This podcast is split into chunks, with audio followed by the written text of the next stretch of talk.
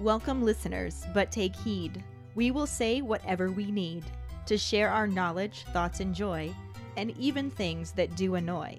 So join us now, but be aware we have a tendency to swear. We'll dial it back a little bit. But frankly, we don't give a shit. Welcome to For Fawkes' Sake, a Harry Potter book movie compare and contrast podcast. I'm Ellen, refreshed from my spring break, hopefully. And my co host is Keighty. I need a spring break. Or just any break. Fuck, I'll take a sprain at this point. Really. womp womp. now I'm just counting the days down until June. I'm counting the days down until my child's 18th birthday. So you got it longer than me. I do. So in the meantime, let's just go ahead and fly into the Phoenix flashback. Last week we covered the first half of chapter 31, OWLs, and the absolutely no corresponding film scenes. It's good to know that even though they have magic, standardized testing is still a pain in the ass no matter where you are. For a ministry official, Griselda Marchbanks is a sassy ass bitch. Oddly enough, it turns out the best study guide for Harry was meddling. Despite Draco's theory about it being who you know, it turns out it's actually more about who knows you. Hermione's got tests to take, and she doesn't have time for your frivolity, bitches. Ron might have been better off in the divination exam had he not completely insulted his instructor. And Harry produces a Patronus for a bonus, but his crystal balls were empty. Womp womp. yep. Episode title. That's twice now. Yep. During episode 174, Big Bubble Burster, our Potter pondering was Do you think the movie should have included more details about the OWL exams? Hi, Ellen and Keighty. This is Ashley with this week's Potter Pondering. Do I think that they should have included more in the movies about the OWLs? And I mean, yes, obviously they could have, but they don't know how to make movies. They've omitted so many things already. It's literally just a kerfuffle of key plot points and a conclusion. Obviously, they could mention this because it mentions the oh, what is it? The Quidditch? I think I probably said that like three weeks in a row now. It's sad. This is the movie of the montage. They could have made a cute little montage about the OWLs. The fucking flamingos, care of magical creatures, Patronuses, fucking Ron accidentally on purpose roasting the divination examiner. Wouldn't that have been a cute montage? But no, they don't know how to make movies. Hey, this is David with this week's Potter Ponderosa. Oh wait, no, that's not right. Potter Ponder something. Uh, yeah, I can understand why the movie, as the movies usually do, cut out things that don't really progress the storyline because you know it had already kind of been established at this point. But I do miss the focusing on the owls and showing more of that kind of stuff, the exams, because it also shows while the color characters have already been developed, it kind of shows each of them how they deal with the stress of the exams and the foresight and all that kind of stuff. Uh, to see the difference between how Harry and Ron and Hermione and other people, you know, study for, prepare, and react to, you know, how they did the performance on the test, and also things like, you know, it really shows the character like McGonagall because even though she's anti the little pink bitch as much as everybody else, she cares about integrity.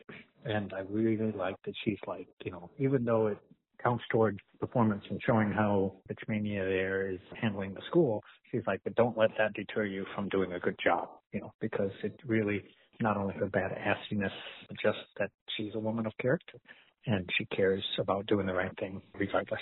So yeah, I can see how it's a detriment to not have them in there, but I understand from the movie standpoint, you really wouldn't add it to the plot and for sake of time, cut it all out. So, so toodles. Hi, this is Jessica calling in my Potter pondering about whatever I think the owl exam should have been included with more information in the movies. Sorry if this is kind of rambling. I didn't write it down this week. Yes, I would have loved to see all of the practical exams for so many of the classes that we don't get to see in the movie, especially the Defense Against the Dark Arts and the look on uh, Umbridge's face. Harry performs all the magical spells that he's been teaching, and all the students have learned all of it that she didn't teach them or is in that dumb book that she's teaching them from, that they do so well on the practicals and just show her up. And yeah, like maybe it makes her look good, but it also makes Harry feel that pride, and I love it. And also that teacher that asks Harry to perform the Patronus because he's like, whoa, you can make a corporeal Patronus? That's crazy. Like, I would have loved to have seen that. And just like all of the other classes, like, uh, yeah, they should have included it way more because they leave out so much of the magic of what the school actually is. And I wish we got to see a lot more of the classes.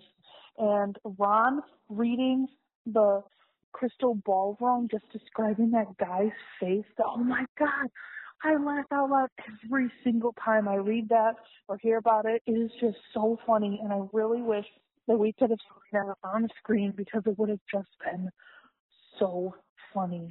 And yeah, I really wish we got to see more.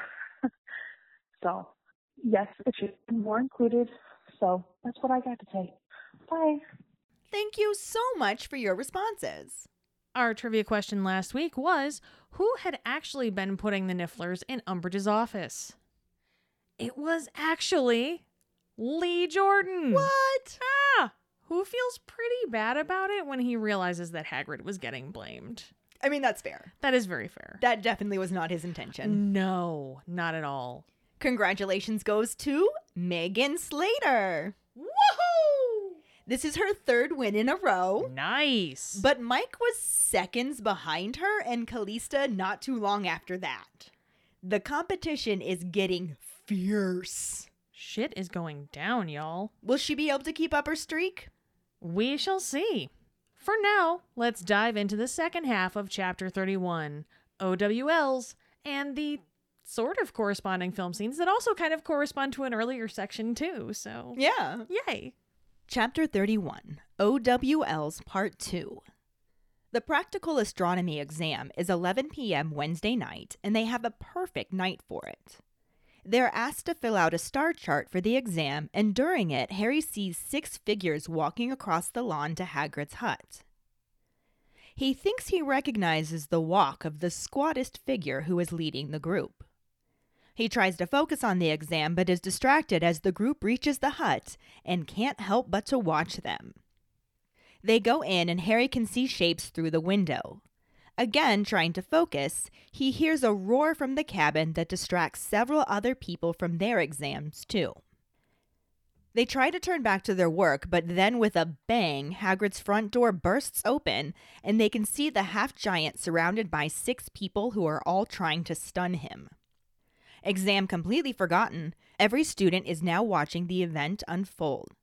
The stunning spells bounce off Hagrid as Dawlish yells at him to be reasonable.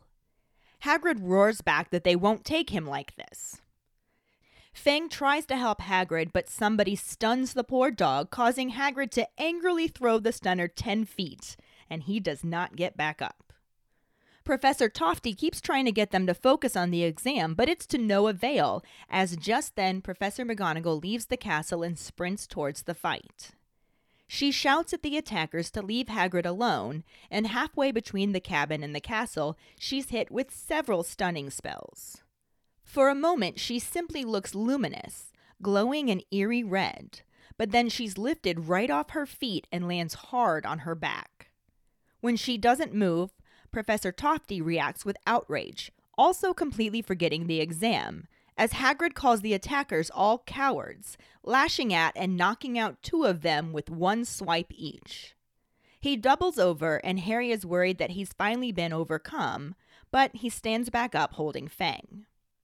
Only Umbridge and one more are left, the latter not wanting to get anywhere near Hagrid, backing away so fast he trips over one of his unconscious colleagues and falls over. Hagrid turns to run, and Umbridge misses him with one last stunner before he's gone. The scene then jumps back to the tower top where Professor Tofty tries to get them back to focusing on their exam for the last bit of time. When the exam ends, the students are all talking loudly about what had just happened. Hermione calls Umbridge evil for trying to sneak up on Hagrid and says that his giant blood is likely what caused the spells to bounce off when Ron comments on it. She also expresses concern for Professor McGonagall since she took four stunners straight to the chest and isn't exactly young. Ernie pompously calls it all dreadful, then announces that he's off to bed. Ron says that at least they didn't take Hagrid to Azkaban and assumes he's probably gone to join Dumbledore, but Hermione says that she had expected Dumbledore to be back soon, but now Hagrid is gone too.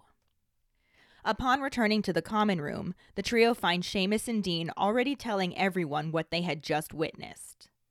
Angelina asks why fire Hagrid now when he's been doing so much better, and Hermione tells them that Umbridge hates part humans. Katie Bell mentions that Umbridge thought he was doing the Nifflers, which prompts Lee Jordan to admit that it was him. Dean reckons that he'd have been sacked anyway because he was too close to Dumbledore. Lavender hopes that McGonagall is all right, and Colin Creevey says he saw them carrying her up to the castle and that she did not look well. The common room does not clear for hours, and when Harry does finally go to bed, he has trouble sleeping even then. Their last exam, History of Magic, takes place the next afternoon at 2. Harry is exhausted and is having a very hard time with the exam, remembering very little of the first few questions. The room is quite hot and he finds himself getting very distracted. In the middle of trying to think through one of the questions, Harry suddenly finds himself walking along the cool, dark corridor to the Department of Mysteries. The door opened. He passes through more rooms and doors until he reaches the cathedral sized room full of shelves and glass spheres, and finds himself looking down at a black shape, moving on the floor like a wounded animal. Voldemort's voice comes from his mouth telling the shape to take it down. The figure shifts a little, and Harry uses Crucio, laughing as it writhes on the ground. The shape raises its face, and it's Sirius who whispers that he will have to kill him. Harry responds that he will in the end, but that Sirius will get it for him first, and that he has not felt pain yet. Somebody screams, and as he falls sideways off a hot desk, Harry wakes up, yelling as the Great Hall erupts all around him. The corresponding movie section picks up right after Fred and George declare that their futures lie outside the world of academic achievement starting on a sign requesting silence as the fifth years are taking the Theory of Charms OWL exam. The camera cuts to four long rows of individual desks in the Great Hall where the students are seated with their papers and quills. Hermione is frantically writing, and in the seat behind hers, Ron is taking a deep breath.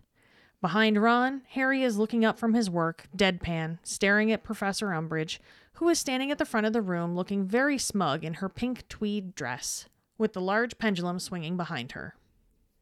The camera then cuts back and forth between her and Harry before a noise causes him to look over his shoulder and the other students pause writing and look back too. Umbridge looks concerned and begins to walk down the aisle of desks towards the sound as it is heard again. She picks up her pace as the noise continues, reaching the large double doors and opening them just in time for a little sparkler to sizzle towards her face. It dances in front of her nose for a few moments, then shoots past her into the Great Hall, where it splits into several pieces that all explode into fireworks. Umbridge cautiously steps further into the corridor to investigate the source of the fireworks and is stunned as Fred and George fly over her head into the Great Hall, cheering. They release more fireworks above the students who join in their cheering as exam papers go flying into the air. Umbridge watches in horror as her once orderly room has devolved into complete chaos. Fred and George fly past one another and exchange high fives as fireworks of all sizes explode throughout the hall and chase Slytherins around.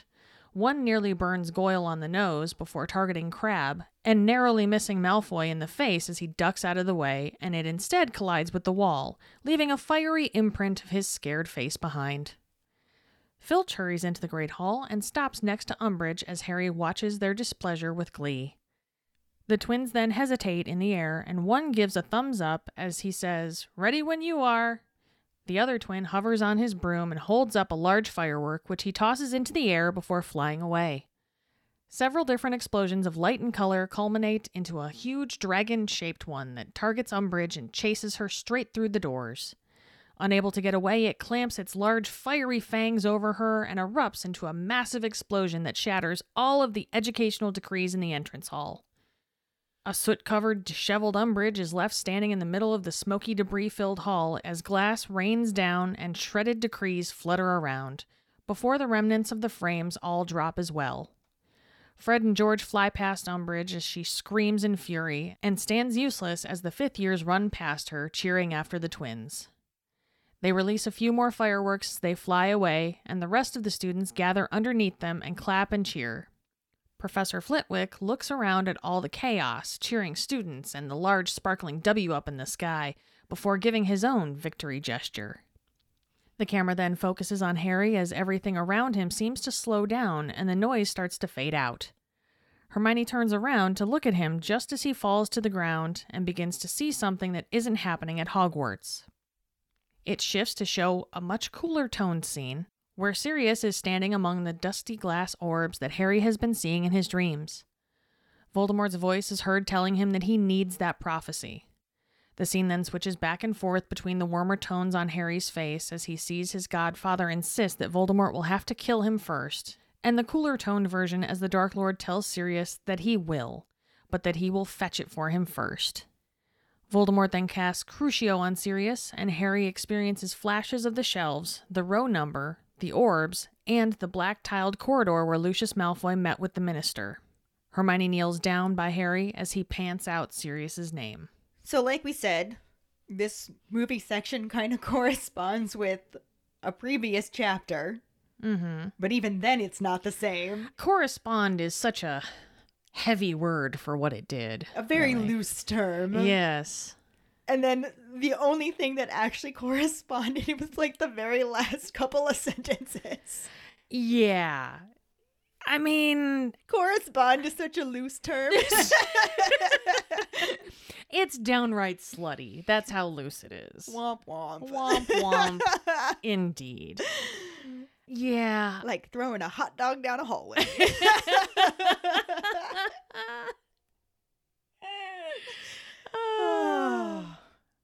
Awkward. yeah. I love that movie though. God damn. But anyway, correspond, loose term. Yep. Facts. Mostly it's because we barely got any details about the exams, which we've talked about previously. Yeah. And don't forget, it's also because the movie hates us and doesn't want us to be happy. But that's secondary, I guess. I mean, I feel like that's actually more the catalyst for why we didn't get the movie scenes. Okay, yeah. The second half of the chapter, which is really more like the back third of the chapter, maybe, Yeah. didn't split quite evenly because of the way it doesn't correspond or line up or whatever. Like at all. Yeah, it's weird. It was a weird chapter. But it just continues on with the montage of the exams that they had to go through. And they had already done the written exam for astronomy. So we picked this up with the practical because they had to mm-hmm. do it at 11 p.m. Wednesday night when they actually had nighttime to look up at the stars. I was going to say, you kind of need the stars to do an astronomy exam. So it Yeah. makes sense. and they were literally filling out a star chart. So Yeah. They needed the stars. Luckily, they had a nice clear night for it to see the stars. Could you imagine if you're like, we have to take our astronomy exam and it's fucking cloudy? I feel like there must be a way that they could. I mean, if Firenze can make a starry sky and shit on a ceiling, and Dumbledore can do yeah. it, I mean, you would think that, like, Hey, Expelliarmus cumulus. I don't know. but at the same time, too, if it's that easy, then why not just do it in the middle of the day in a Right. closed off classroom? Put him in anyhow? Firenze's classroom and have him do it in there. Yeah. I don't know. You know what? This Maybe is they just wanted it to be authentic. this is why we don't control curriculum Right? at Hogwarts School of Witchcraft and Wizardry. I'm not sure anybody actually controls it, if we're Well, being honest. There's that. I mean, as far as standardized testing goes, though, theoretically the ministry controls that, and and we know how good the ministry is at Yeah. controlling things. they're they're super good at it. Yeah, definitely a skill set there. Mm-hmm. Yep. But anyway, they're filling out this star chart, and I'm not even sure how long they actually are into doing it. Maybe they're nearly finished when this happens. Mm-hmm. But it does seem like a bad time to do this. Like you'd think that they would have realized these kids were taking their astronomy exam and were like in a position to witness it. Yeah. But again, you know, not good at controlling things. Well, and that's government for you. Like Yeah. one branch of government does not talk to the other branches True of story. government. So I but mean, like literally any other night. yeah. I mean, I didn't I didn't say it was a good idea. I'm just It almost makes me feel like she wanted the witnesses still. You know what? That's probably more true than we realize. Yeah. That's actually probably hitting the nail on the head because she probably wanted the outrage. She wanted all of the, you know, Who can I provoke yeah. to kick out too? And the fact that Hagrid is who he is and has that, you know, half giant strength, it was probably going to be him making a scene. And then she could be like, look at the There giant were witnesses to crazy." justify that yeah. he reacted poorly Exactly. to being fucking attacked at 11:30 at night or whatever Right? it was. But, you know, I think that was probably her trying to pit the students against him as well, because then they're looking at it like, oh my God, he's going crazy. And completely forgetting that they have logical thought processes, Do they though? More logical than hers. Well, there's that.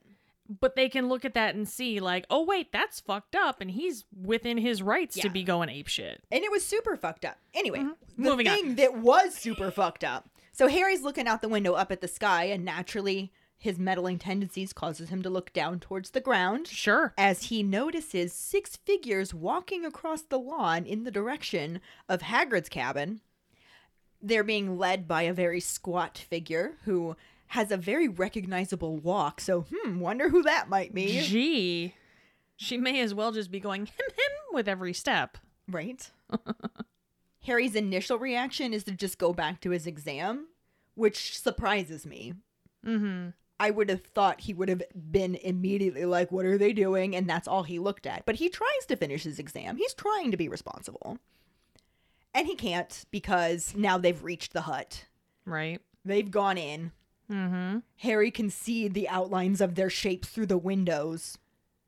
And it's just like, What are they doing? But exam. Yeah. That little bit of focus that he possibly had left is just out the window because there's a loud roar coming from the cabin. And then a bang as Hagrid's front door bursts open and he comes running out surrounded by these six people that are trying to stun him. And he knows that it's stunned because they're all red flashes of light. Mm-hmm. At this point, the noise and lights and everything has just gotten everybody to be like, what exam? The fuck? Yeah. They're all watching this out the window, and you've got Professor Tofty trying to get them to focus on the exam, but it's completely pointless because they are not about to look away. This is a fucking train wreck, Yeah. And they're watching stunning spells bounce right off of Hagrid. Dawlish is yelling at him to be reasonable, and Hagrid's just like, You won't take me like this! You won't take me alive, coppers. right? And then to make it even worse, Fang's trying to help out because he's a good boy. Fang is a good boy. He's a good boy. He's a good he boy. fucking gets stunned. Who stuns a dog? Do I have to remind you who's there? That's true. Okay, fair enough. Okay. On the plus side, the stunner of the dog, which we don't know by name, then gets thrown 10 feet in the air by Hagrid, and he does not get back up from that. Reasonably so. I really hope there are some broken bones, because they can heal those really quickly, but he deserves the pain Yeah. for stunning the good boy. You don't do that to a good boy. You don't do that to a good boy. No, you don't do that to the best boy. The best boy. Fang is the best boy. Poor thing. Hmm. So, 10 feet. Goes flying. Serves him right. Bet. Bet.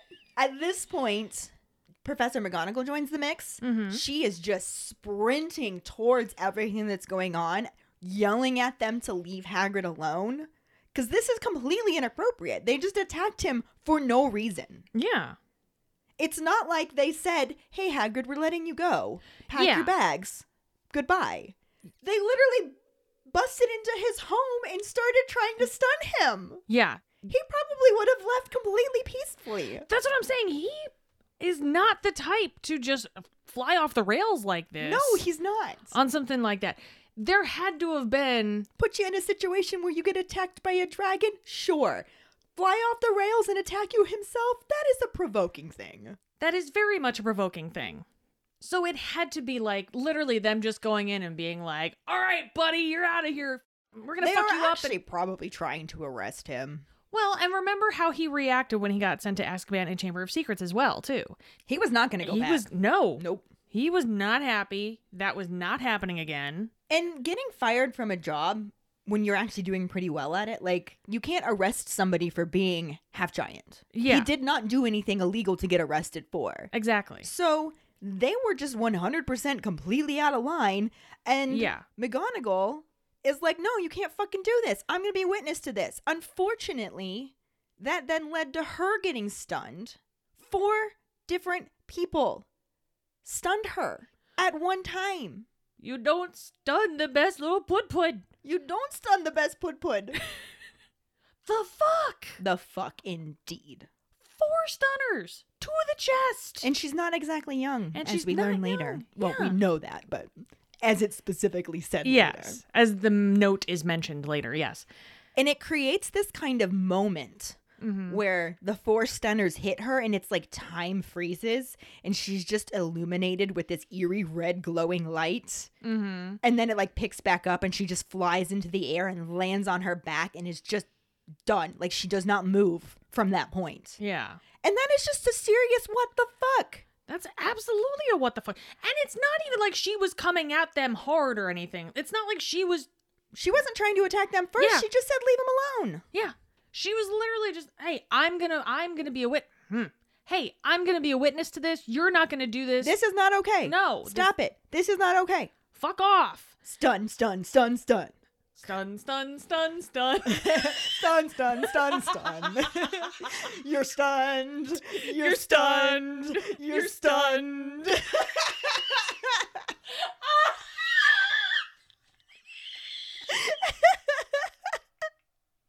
I'm leaving all of this in. Oh my god. so sorry, keepers. You have to listen to like five minutes of us laughing hysterically because Keighty can't get her shit together. Oh my god. I'm sorry. That was At least we have fun with this, right? I'm crying. now that's just gonna be in my head too. I'm gonna be driving and I'm just gonna be like stun, stun, stun, stun, Stun, stun, stun, stun. You're, You're stunned.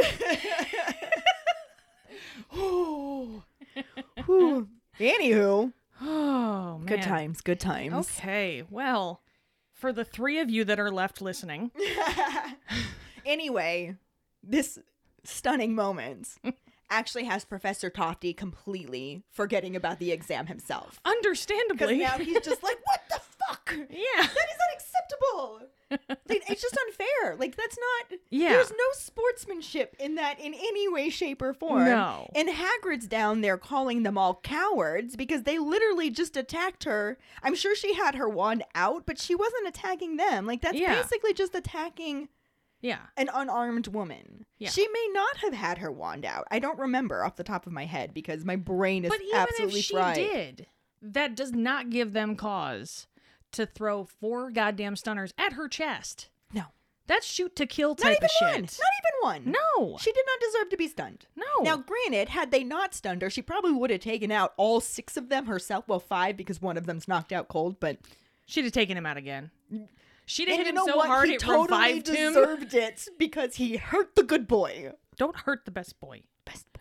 Yeah, no, her stunner would have brought him back and then knocked him back out just Yeah. With its power. Yeah.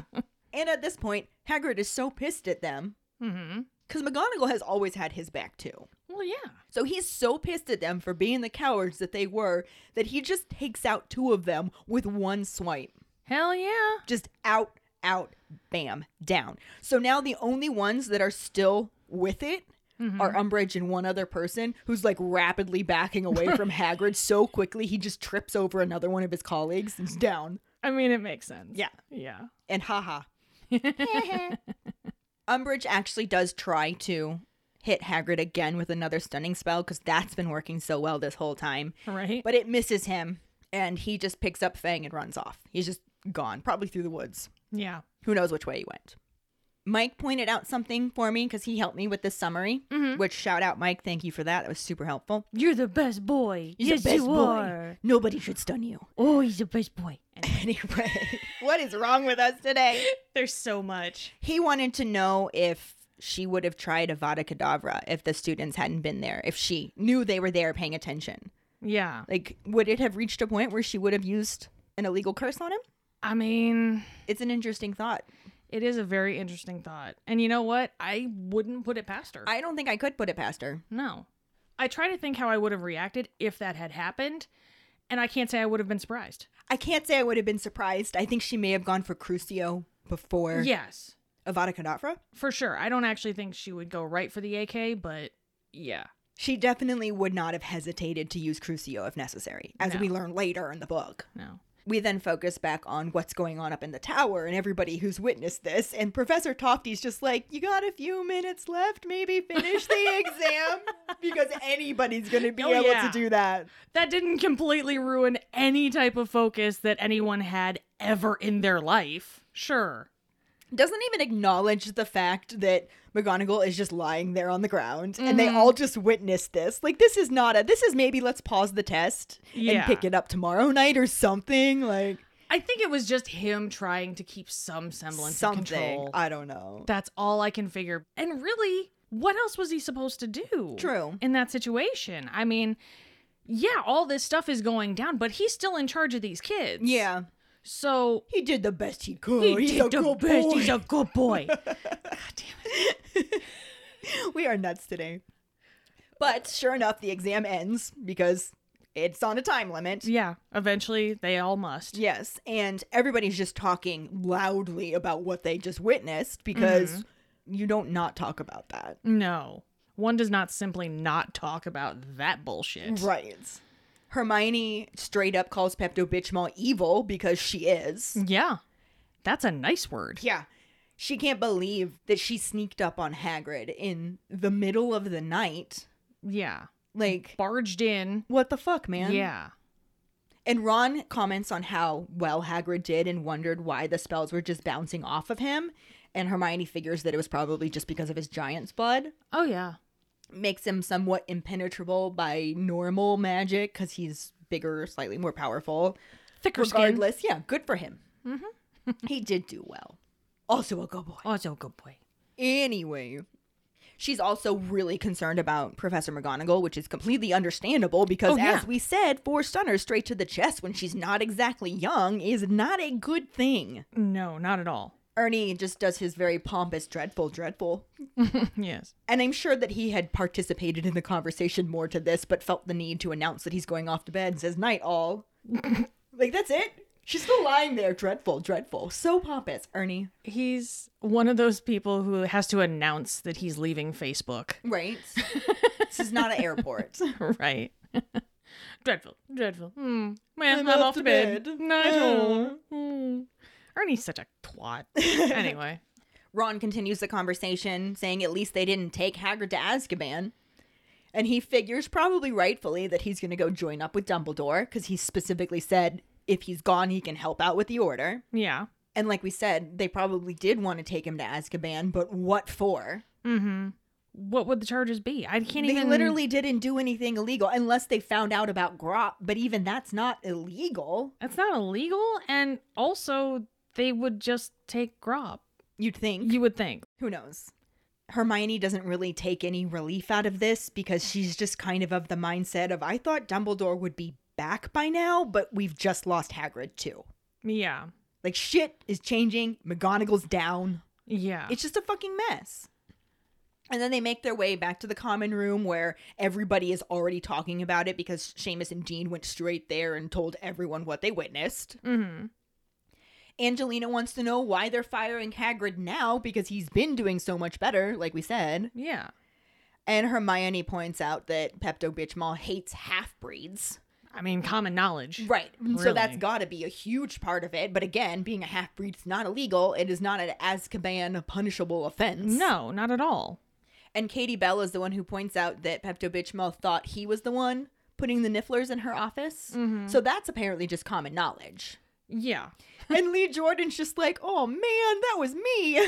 which was our trivia question. Yes, she sure was. I mean, again, that's still not an Azkaban level offense. I'm not even sure that's a fireable offense. Right, even if he was putting the Nifflers in there. Fucking server, right? Exactly. Because she's a bad girl. She's a bad girl. the worst girl. the worst. The worst. Exactly. Dean figures that Hagrid was probably going to get sacked anyway, simply because he was so close to Dumbledore, Mhm. or is so close to Dumbledore. Yeah. We're still in present tense at this point. Yes. And then Lavender brings up McGonagall and says she hopes she's okay. Colin says he saw them carrying her up to the castle and she did not look good. I don't know how good you're supposed to look having been stunned. Forced under to the chest, man. Like she looked super unconscious. yeah, right? Maybe they were hoping she'd look like she was sleeping peacefully. Yeah, maybe. I don't know. But despite the fact that it's after midnight when they get back from this exam, it's hours still before the common room clears out and they all finally go to bed. And despite how late it is, Harry still can't sleep. Though I do find that quite understandable. yeah. I mean, he's got a lot to be upset about. He does have a lot to be upset about. So there's that. It'll fuck with anyone's sleep. And then the next day, it looks like they have the morning off, Mm-hmm. but they have to take the history of magic exam in the afternoon at 2. And I imagine there is no practical for that one because it's all just boring reading. It's history. Yeah. Yeah. It's names and dates and Yep. all that shit. Naturally, Harry is absolutely exhausted. Yeah, they probably give him the morning off since they were up late for the other exam. Yeah. But with everything that happened and not getting enough sleep and stressful times of exams in general and having a lot to be upset about, Yeah. he's so tired and he's trying to take this exam and he can't remember anything and the room is really hot and he's just getting super distracted and I mean, history's It's- hard to remember to begin with. right so it's just not going well No. And I'll tell you what, that's not how it's going in the movie at all. not even close No. i cannot believe that they left out every single aspect of hagrid being fired They did. i can't believe like that would give us some fucking action Right? that would have been a badass scene to watch Right? Honestly, there's no reason to cut that out. Especially because Hagrid just said, I'll likely be getting sack any day now. And, and it's not even like they filmed it and decided to not include it they just left it out they just left. They were like, nah, fuck that. We don't wanna. Ugh. We don't wanna. You know what we are gonna do? Nothing that was in the goddamn book. That's what we're gonna do. here's what we're going to give you. We're going to give you something that kind of alludes to something that happened in the book, but it isn't going to be the same at all either. Although you will enjoy this scene, I will give you that much. You will enjoy it. However, it's not how it happened in the book. It rarely is. As the movies go on, this becomes more and more true. hmm The corresponding movie section, again, Loose term. there you go. It picks up right after Fred and George declare that they are no longer giving any fucks about pissing Molly off because they are about to get the fuck out. It's fair. It's happening. It starts with a large sign stating that testing for charms is in progress, so everyone needs to shut the fuck up. And do they shut the fuck up? At first, We'll see. we see the Great Hall rearranged again so that there are four rows of desks going from one end of the room to the other, and they're all like spread out. It's not like when they were in detention and it was like a cloister. no, this is definitely a testing situation. Yes. Hermione is Hermioneing, you know, right and crazy. Ron is Ronning. I was also thinking about saying that Ron is Katieing because Ron is legitimately me in this moment. well, I think it's more that you are Ron. There's that. And it's that Katie runs. Katie does run. Katie runs hard. but she doesn't run hard. No. no, that's dumb. I don't like that. But I do run pretty hard, so Yeah. So Hermione's Hermioning. Hermione's Ron is Hermioning, Ronning. Ron is running. Harry is likely failing the fuck out of this test because he's too busy staring down Pepto Bitchmall, who is at the front of the room bitchmalling. What else can she do? Ah, right? And then that's when, my friend, shit just straight up hits the fan. Oh yeah, there is no shutting the fuck up now. No. no. It's cute that it was ever a thought in anybody's mind after we see what happens. And we talked about this a little bit in the book section. Mm-hmm. how Fred and George specifically would not cause any disruption while they were studying for the exams. So I don't believe for a moment Yeah, that they would have actually interrupted an exam. exactly. But that is what they decided to do in the movie. Exactly. I mean, say what you want about standardized testing and say what you want about how Fred and George feel about it. They know better. Yeah, These tests determine your future. right. They're not going to fuck with that. No, they're not. And they even said as much in the books. Exactly. But in the movie, they were just like, fuck it all. yeah, right? Just- you know what would be funny? We're going to do a thing. And let me tell you, the thing that they do, very funny. Oh, it's great. Super inappropriate, though. There's that as well. Very much not Fred and George. It's also not how it happened in the book. No, not at all. So we hear like some noises, some kerfuffling going on, and Harry looks behind him. Everyone else looks behind. They're like, "The fuck? What's going on?" And Bitchmall takes her happy ass to the doors. Oh, she's walking to the doors like there is a stick up her ass, which there very well might be. I mean, probably several, maybe it does a whole not tree. look like a comfortable walk. no, like I said, might be a whole tree. Might don't know. be. Yeah. But Sometimes you just got to branch out. ew. So she goes to the doors, opens them up, and she's like looking around. And all of a sudden, this little sparkler just cute little sparkler. yeah, cute little sparkler, and it boops her on the nose, and zooms past her and goes into the great hall and just explodes into fireworks. yeah. like okay, It's that about was as chaotic as it could get. yeah. Well, and the thing is, is right after that, it's silent again for a second, and you're just like, the fuck was that? Right. That was random. Weird. But then, y'all, the chaos ensues. All of a sudden, there are fireworks. Exponentially expands. There are fireworks everywhere. They're in, going in all which directions. Umbridge is like, holy shit, losing her mind. In a way, it's the same as the astronomy exam getting interrupted with all that kerfuffle. yes. And then this one getting interrupted with all this kerfuffle. But, that kerfuffle was caused by the people we don't like, and this kerfuffle was caused by the people we do like. Exactly. And I I, would have rather say- had the other kerfuffle. I didn't say I like it. kerfuffle. I just wanted to keep saying kerfuffle. I want us to stop saying kerfuffle now. well, what bothers me about this is it kind of combines the previous fireworks scene with the swamp scene. mm-hmm. And as much fun as this is, the chaos is just like this explosion of explosions. Yeah. It's still also not how it happened in the book. No. I wanted to see the fireworks spell out bad words. Right? And I wanted to see the mic drop moment of Fred and George declaring to the whole school that they were done, they were leaving, they weren't going to get punished, and Mhm. calling for their brooms, as opposed to them flying in on their brooms Already and just adding to the chaos. Yeah. It was fun. Oh, it was definitely fun, but it didn't give you that like fuck this popsicle stand, we're out, y'all. Right. No, it was just kind of They literally flew into the Great Hall, and I don't know if it was their brooms causing the papers to fly up or if the kids were throwing them up. You Or couldn't tell. It was so fucking chaotic. Yeah. But exams were going everywhere. yeah. And again, as we just discussed, that's not something Fred and George would do. No, it's not. They're mischief makers. They're not going to fuck with someone's future. Yeah, that was pretty cruel. And they're Yeah. not cruel. They maybe can be a little mean sometimes. Yeah. But it's like in the spirited big brothery sense. It's in good fun. yeah. But this was not. I mean, it was in good fun for them, sure, but like I don't think the kids taking the exams minded in that moment. no, but sure as shit the next day when they find out they got to redo the whole thing or worse, That they all just that they all just fucking fail. Yeah. Yeah. It was not I didn't like that part. However, from there I appreciated seeing the fireworks chase around the Slytherins. Yes.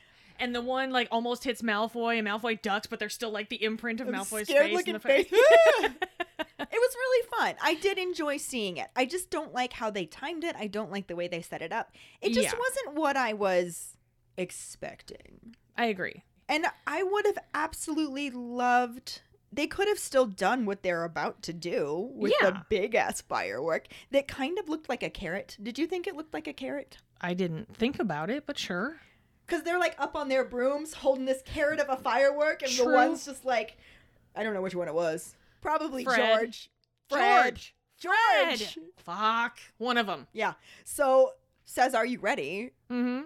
Ready when you are, whatever it is. Yeah. And then they set off this big firework, and I have zero issue with this being included. Yeah. I just didn't want it to be during the exam. The timing Yeah. was the issue. I didn't like that. I do love what it did to Pepto Bismol. I loved. Oh my god! So it becomes this big giant firework dragon, and it chases Pepto Bismol right down the middle aisle of the Great Hall, and literally fucking eats her. I mean, she was running as fast as those little legs could carry her, and just did not stand a chance against the firework dragon. Right? Just boom, right She over was- top of her. She was a goddamn corgi running from a puma. That's Yeah. what it was, Oh, man. It was great. It really was great. as much as I did not like the timing of this and how they did it, I do feel like I'm a better person for having seen this part of the scene. For scene. sure. Yes, I agree. And the best part about it that I loved, I think my favorite part, was the fact that after it chomped down on her, it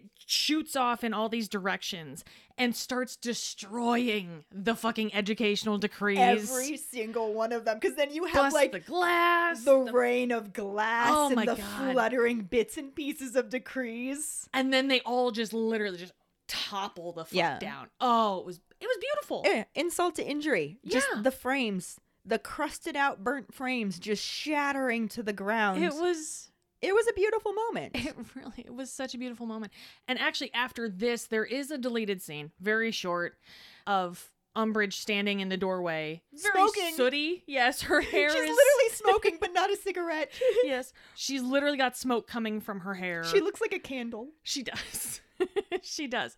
And Filch comes up and he's got this look on his face that is really impressive. I have to say, David Bradley nailed the holy fuck face because it was great. Well, he's the one who has to clean all that up. Exactly, So... yeah. But he comes up next to Umbridge and he looks at her and he like purses his lips and just gives this very subtle just just blows. I'm pretty sure he's wanted to blow her for a while, though. Well, I mean, I'm pretty sure they've been working up to it Yeah. the entire year. Although she didn't seem very happy with it. Well, you know, nobody's happy with a subpar blowjob. Just saying. So he actually does it twice. It's pretty Yeah, funny. And the great. second time, she just she's like, "No, don't touch me." Just- Leave it, leave it alone. yeah, just This throws is not okay. just fuck off. And the best part too is all of the kids had just run past her. Oh my And just stampede as she just stands there smoking. Like yeah. So there's all this Oh. cheering going on too. It's just she does not look like she, She has any fucking clue what to do. defeated And it's beautiful. It's a beautiful moment. I do love it. Again, timing not good. Not my favorite. But the outcome thumbs up. Yeah. Fine Especially holiday fun. Another part that I did love that was just like the cherry on top of this smoking cake Mhm. was when Professor Flitwick is standing amidst all of the kids and he just sort of looks around cautiously and then does his own like yes Yeah. victory gesture. He's like, "Is anyone looking? Is anyone looking? looking? Fuck yeah. Oh, yeah. Awesome." And it's just amazing. I'm almost curious if Flitwick was able to notice charms that he has taught to Fred and George that caused some of these fireworks. And the swamp in the book and shit yeah, like that. and oh so yeah. I'm kind of wondering if he's kind of going, "That's my boys," like, because they are very talented they at are. They really are. You know, so Flitwick had to be kind of proud. On that one. And this is so nice too because Flitwick got several moments in the book Mhm. where he was just like shoving it in her face and it was glorious. yeah, So at least we got this much. It was just a nice little mwah, chef's kiss to Yeah. the scene. exactly. It didn't make up for everything that we've lost, but you know what? It was a nice. It makes me happy that it was included. for sure. As mentioned, though, so different from how the book had it. Mm-hmm. Because where we are in the book, Harry is taking the history of magic exam. It's all very quiet, but also kind of hot. He's tired. There is no chaos. Yeah. He just is overwhelmed. He's got a lot to be upset about. He's does sleep indeed. deprived. Yeah. The room's too warm. He's stressing out. And all of a sudden, he goes from taking this exam to walking through the Department of Mysteries. like you do. And it's just like his dreams are typically, where every time he has this dream, he gets a little bit further. And this time, he makes it through all the rooms and the doors are open and he gets into that cathedral sized room that has all of the shelves with those glass spheres that at this point we still don't know what they are in the book. The movie kind of made it a little bit more obvious, I think, but hmm, in yeah. the book, we don't know what's going on Yeah. exactly at this point. We have guesses. We have no way of really knowing. Right. But the biggest difference in this dream is that there's someone or something kind of crawling on the floor, moving around like it's a wounded animal. Mm-hmm. And Harry approaches said wounded animal and, in Voldemort's voice, tells this writhing shape that he's going to get it for him. He's going to take it down. And it's serious. Yep. This is the shape on the ground. He looks up at him and says, You're going to have to kill me. Harry, as Voldemort, says, Oh, I will in the end, mm-hmm. but you're going to get it for me first. Yeah. And he gives him the You haven't felt pain yet. mm-hmm. Like, you're going to do this, I said so type Right. moment. Which Snape did tell us that Voldy loves to fucking torture someone until they're literally begging for death. Yeah. And that's what's going on. He's like, Yeah, I'm going to kill you, but you're going to do this first. Like, maybe don't do the villain thing and tell the whole plot. Before, Right? But whatever, sure. That's what All I'm right, saying. you know, I actually mentioned- stereotypical. But he does Crucio. Mm-hmm. I imagine Sirius screams in the dream, but then it just says somebody screamed, Yeah. and then with a yell, Harry falls out of his desk and wakes up screaming himself. Sure. And naturally, this causes everybody else in the Great Hall to be like, "What the fuck is going on?" Yeah, really. Like, we get that you're stressed, dude, but fuck. And that is actually where the book chapter ends. Yeah. And here we reach the actual corresponding part of the film scene. So, fun. Yay! It is Still a loose term. Very much so, yes. Like we said, it is similar in the movie, though also still very fucking different. in the midst of all the hullabaloo of the fireworks and whatnot, and Fred and George's fuck offeriness, yes, I a like kerfuffle, if you will. a kerfuffle, yes. We switch to super slow mo when Harry gets a sudden wave of vertigo, it looks like, and he just kind of goes ass over apple cart right to the ground. Hermione looks back at him just before we get a peek into a brand new fever dream. Woo! And what's interesting about this is even though he's been having these dreams throughout, Mm-hmm. he's not asleep here. No, he's wide awake. This is blatantly different from not only how the book had it, but for how the movie did it the whole fucking time, too. yes, Grr. exactly. This was more vision than dream. Yeah. for a movie, which, guys, fuck off. Right. But anyway. So we're whooshed back to the Department of Mysteries where Harry's dogfather is surrounded by balls, It's there. like you do. Yeah. Sounds like a successful Saturday night. Am I right? I would hope so. Am I right? I'm just saying. Okay. Especially for a dog. Yeah. Yeah.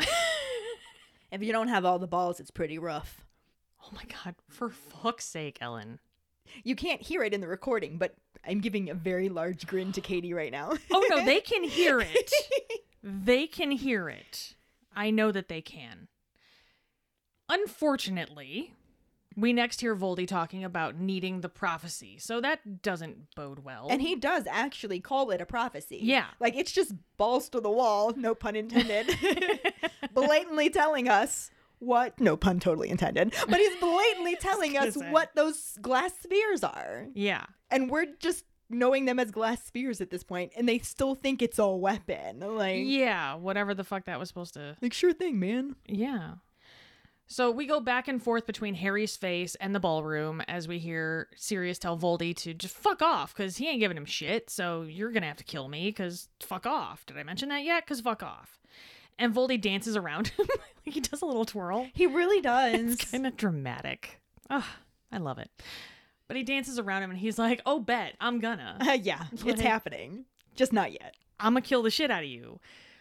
Which again, not really the best way to get someone to do what you want. Like, I'm gonna kill you either way, so do what I want because you're gonna die no matter what. Like that doesn't that guy. No, it's really kind of weird.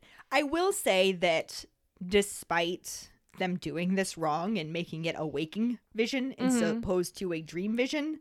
I did like how they went back and forth from the really warm scenes being lit up by the fireworks to the very cool dramatic scenes. It was a very It was visually stunning. it was almost aesthetically pleasing too. Yeah. Like it was just It was really nice and it showed the difference going back and forth really simply. I liked it, Yeah. but I was very annoyed that Sirius was more cocky than he was wounded animal. yeah. At that point, yeah. And it's still enough to cause the concern in Harry, Sure. but it was much more desperate of a situation in the book. Yeah. He was too calm. Yeah. He was too you're going to have to kill me first. Which I don't know about you, but that's not the crazy Gary Oldman I know. No. No. P.S. It was just his birthday, so happy birthday, crazy Gary Oldman. Anyway, moving on.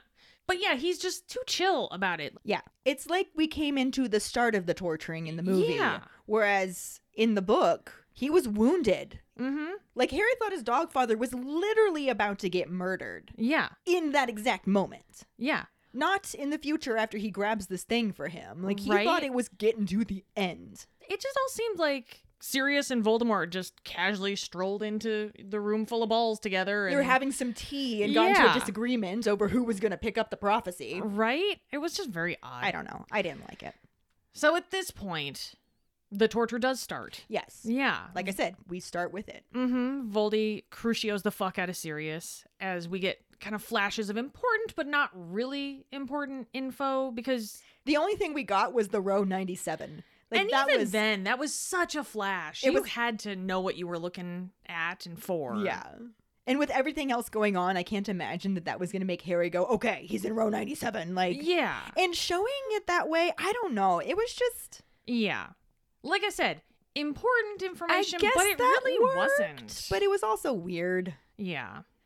And then we threw in more flashes now of the black tiled hallway where Nazi von Douchebag the First and Corny Fudge were whispering before his hearing, all like super sneaky. Yeah, and I don't know what that had to do with the vision at all. That didn't have shit to do aside from the fact that it was in the same area. because it wasn't happening at that moment. So it completely fucked up the fact that this was supposed to be Harry seeing what was happening right then. Yeah. But then it also included something that had previously happened. Like it was weird. It didn't make I any didn't like fucking sense. it. The only thing I can think of is that they included that part so that you knew that's where Harry was. I guess. But even it then- wasn't. It, they didn't get it. No. It didn't work for me. No, not at all. It's a no from me. It's very much so. But luckily, at this point, we join back with everyone not in Harry's head as Hermione checks on him and he can only just kind of gasp out his dog father. Sirius. Yeah, he's like, Sirius. yeah. And that's all we got. Yeah, that's where we're cutting it because the very next thing that happens falls into the next chapter. Exactly. Although also not the same. Yay. Very loose. Very loose. Very loose indeed.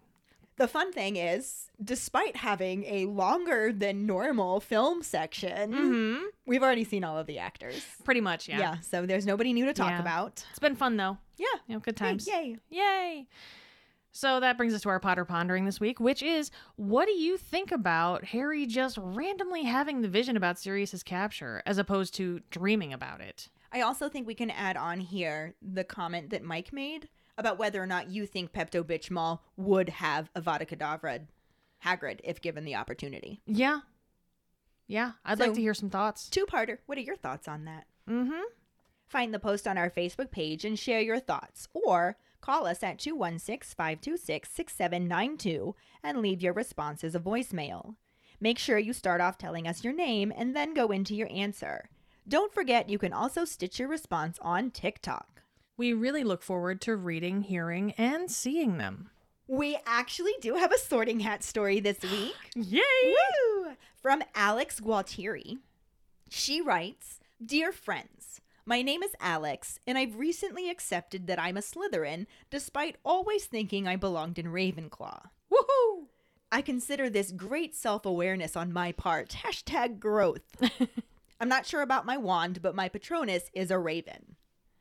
Funny side note my husband swears his Patronus would be a bulldog, and I really love the mental image of a snuffling, snorting, chubby, stubby dog chasing away a Dementor. My dad tells a story of me coming to him when I was probably about 12 and very seriously telling him, I need to go to Hogwarts. That is bolded, italicized, and underlined. I have to share with you all. Girl needed it. She needs to go to Hogwarts. Mm-hmm. She also says that he thinks it's such a funny, cute anecdote, which it is, but I vividly remember this period of my life as almost being unhealthily obsessed with Harry Potter. I wanted this world to be real so badly, and as a child, it was hard to cope with the fact that I wasn't a witch. Whether I was playing in my room, the forest, at the beach, or anywhere, I was imagining I was in Harry Potter's world. Fortunately, my obsession with Harry Potter is at a healthier level now. Still, like so many others that write in, I find Harry Potter to be a great comfort to me. Not feeling well? Watch Harry Potter. Stormy weather? Listen to Harry Potter. Feeling depressed? Read Harry Potter. Hungover? You guessed it, Harry Potter. My husband playfully joked, You know, there are other movies, right? To which I snarled, It comforts me. I had been told for years to listen to podcasts, but could never find one that sparked my fancy. I read a suggestion on a Reddit Harry Potter about this podcast, and I figured I would give it a try. I was instantly hooked. I find myself smiling all the time while listening and frequently laughing out loud. I love the puns, Keighty's consistent woohoo, woohoo, and the episode title announcements while you're holding back laughter. Your humor is my humor, and I find you guys fucking hilarious. Like, where have you been all my life? Not only have I enjoyed the commentary immensely, but I've also loved getting to know Ellen, Katie, and the Potter Pondering regulars.